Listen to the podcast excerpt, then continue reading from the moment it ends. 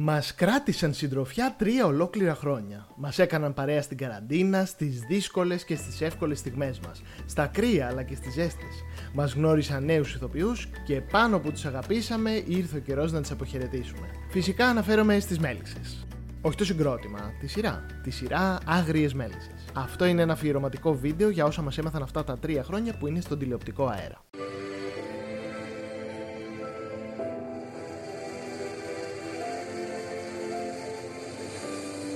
Καλώς ήρθατε. Αν είναι η πρώτη φορά που είστε σε αυτό το κανάλι, επιτρέψτε μου πριν μπω στο θέμα να σας πω δύο λόγια για μένα. Με λένε Αργύρι, οι φίλοι με φωνάζουν storyteller και μου αρέσει να λέω ιστορίες μέσα από τα κείμενά μου.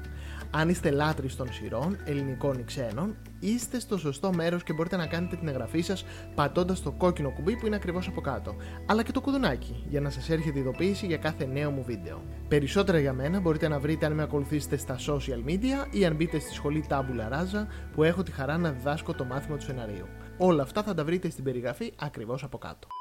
Στο σημερινό βίντεο λοιπόν θα μιλήσουμε για μια σειρά που ακόμη και αν δεν την έχετε δει, σίγουρα την έχετε ακούσει. Μια τηλεοπτική σειρά που έχει γράψει και συνεχίζει να γράφει τη δική της ιστορία και που πιστεύω θα μείνει στην ιστορία. Μια ξεχωριστή σειρά, ένα φαινόμενο τολμώ να πω, που έχει να συμβεί πολλά πολλά χρόνια στην ελληνική τηλεόραση. Αρχικά για τους λίγους που δεν την έχουν δει ποτέ, να πούμε μια μικρή, πολύ μικρή περίληψη, ώστε να έχετε μια ιδέα για τι πράγμα μιλάμε. Και λέω πολύ μικρή περίληψη γιατί πρόκειται για καθημερινή σειρά με καμιά τετρακοσαριά επεισόδια, τρία χρόνια προβολής και άπειρους ηθοποιούς, πρωταγωνιστές, δευτεραγωνιστές, βοηθητικούς ρόλους. Για να μην μιλήσουμε και για τους ανθρώπους πίσω από τις κάμερες που έχουν δουλέψει. Σκηνοθέτες, σκηνογράφους, σεναριογράφους, κάμεραμέν. Η λίστα είναι μεγάλη. Η σειρά Άγριες Μέλισσες λοιπόν είναι μια καθημερινή δραματική σειρά εποχής. Και τι εννοούμε εποχής; Εννοούμε ότι όλα διαδραματίζονται το μακρινό έτος 1958. Βρισκόμαστε στο Θεσσαλικό Κάμπο και πιο συγκεκριμένα στο Διαφάνι, ένα μικρό χωριό έξω από τη Λάρισα. Όλα ξεκινούν όταν ο ισχυρός μεγαλογεοκτήμονο του χωριού Δούκας Σεβαστός θέλει πάση θυσία να αποκτήσει την έκταση που έχουν στον κάμπο τρεις ορφανές αδερφές, για να τη χρησιμοποιήσει για τη δημιουργία μιας μεγάλης βιομηχανικής ζώνης. Την έκταση των τριών αδερφών Σταμύρη, της Ελένης, της Ασημίνας και της Δρόσου. Τα τρία κορίτσια έχουν χάσει τους γονείς τους και έτσι η μεγαλύτερη αδερφή Ελένη, που είναι και η προστάτηδά τους, αναγκάζεται να προχωρήσει σε συμφωνία με τον Δούκα προκειμένου να εξασφαλίσει το μέλλον των μικρότερων αδελφών της, δηλαδή να παντρευτεί τον πρωτότοκο γιο του, τον Σέργιο, και εκείνος να πάρει τα πολυπόθητα κτήματα ως πρίκα. Είπαμε άλλες εποχές. Και έτσι και γίνεται. Ωστόσο, το ίδιο βράδυ του γάμου της, αυτοί και οι αδερφές της θα βάψουν τα χέρια τους με αίμα, σκοτώνοντα τον γαμπρό που μεθυσμένος πήγε να βιάσει τη μικρή αδερφή Δρόσο. Μην τρομάζετε, δεν σας μαρτύρησα και τίποτα φοβερό, μόνο το πρώτο επεισόδιο σας είπα. Από εκεί η ιστορία ξεκινάει και το κουβάρι ξετυλίγεται και φυσικά στο μύθο μπλέκονται όλοι οι κάτοικοι του χωριού και όχι μόνο, όπου βλέπουμε παράλληλα τις δικές τους μικρές και μεγάλες ιστορίες. Αυτά και άλλα πολλά έγιναν στους δύο πρώτους κύκλους. Από εκεί και έπειτα φέτος η σειρά πήρε άλλη τροπή και εξέλιξη και ο τρίτος κύκλος που ολοκληρώνεται μας μετέφερε στην περίοδο της στρατιωτικής δικτατορίας στην Ελλάδα, από το 1967 έως το 1974 και μας εισήγαγε κάποιους νέους πρωταγωνιστές και εντελώς διαφορετικές ιστορίες, χωρίς όμως να ξεχνάμε και τις προηγούμενες. Φυσικά, μην περιμένετε τώρα να σας πω ποιοι ηθοποιοί παίζουν όπως κάναμε σε προηγούμενα επεισόδια, θα τελειώσουμε αύριο. Εξάλλου, είμαστε για άλλη δουλειά εδώ. Γιατί η σειρά αυτή μας έμαθε κάποια πολύ συγκεκριμένα πράγματα. Εμένα δηλαδή. Τα συμπεράσματα αυτά που βγάζω είναι δικά μου, καθώς είμαι μεγάλος θαυμαστής και τηλεθεατής. Παρ' όλα αυτά, μπορείτε κάτω στο σχόλιο να μου γράψετε και τα δικά σας.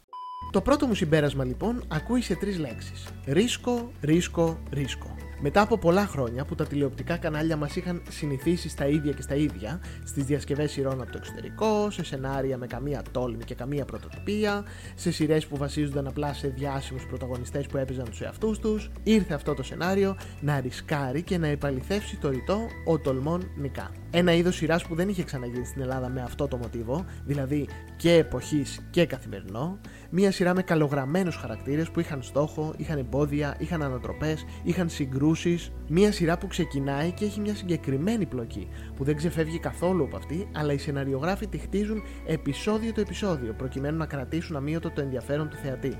Φυσικά θα βρεθούν και αυτοί που θα πούν ότι ξεχύλωσε η ιστορία και μπήκαν άλλες μικρότερες ιστορίες ενδιάμεσα και η πλοκή ήταν αργή κλπ. κλπ.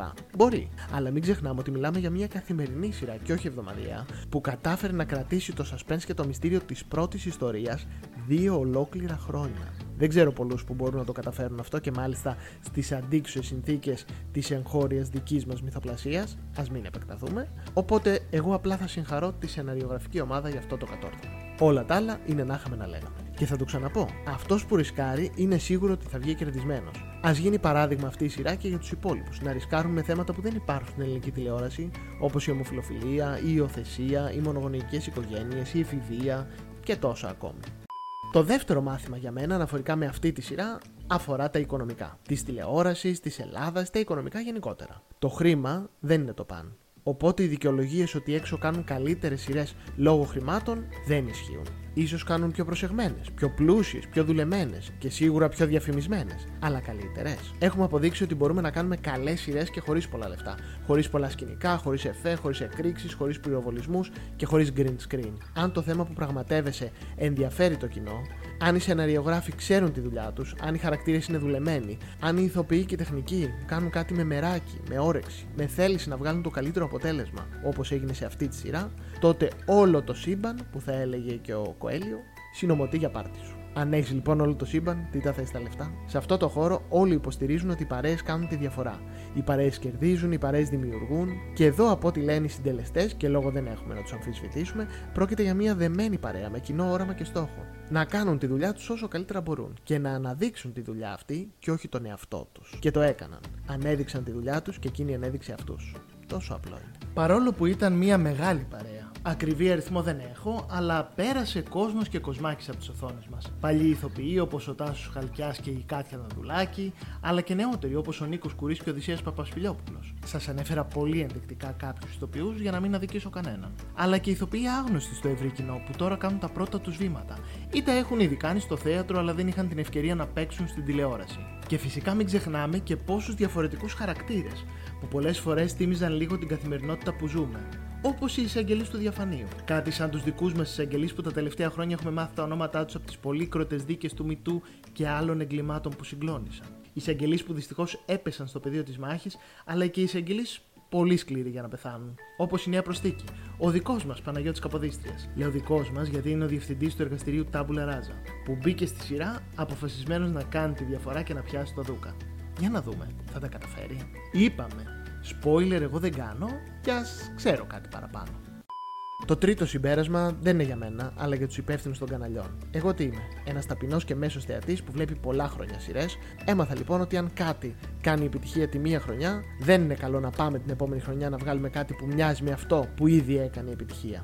Γιατί φυσικά θα συγκριθεί με το πρωτότυπο και δεν θα έχει την ίδια τύχη. Και μετά θα λέμε πάλι ότι το κοινό δεν προτιμά την μυθοπλασία, δεν προτιμά τις σειρές, προτιμά τα reality, τις εκπομπές και οτιδήποτε άλλο. Όχι, δεν είναι έτσι.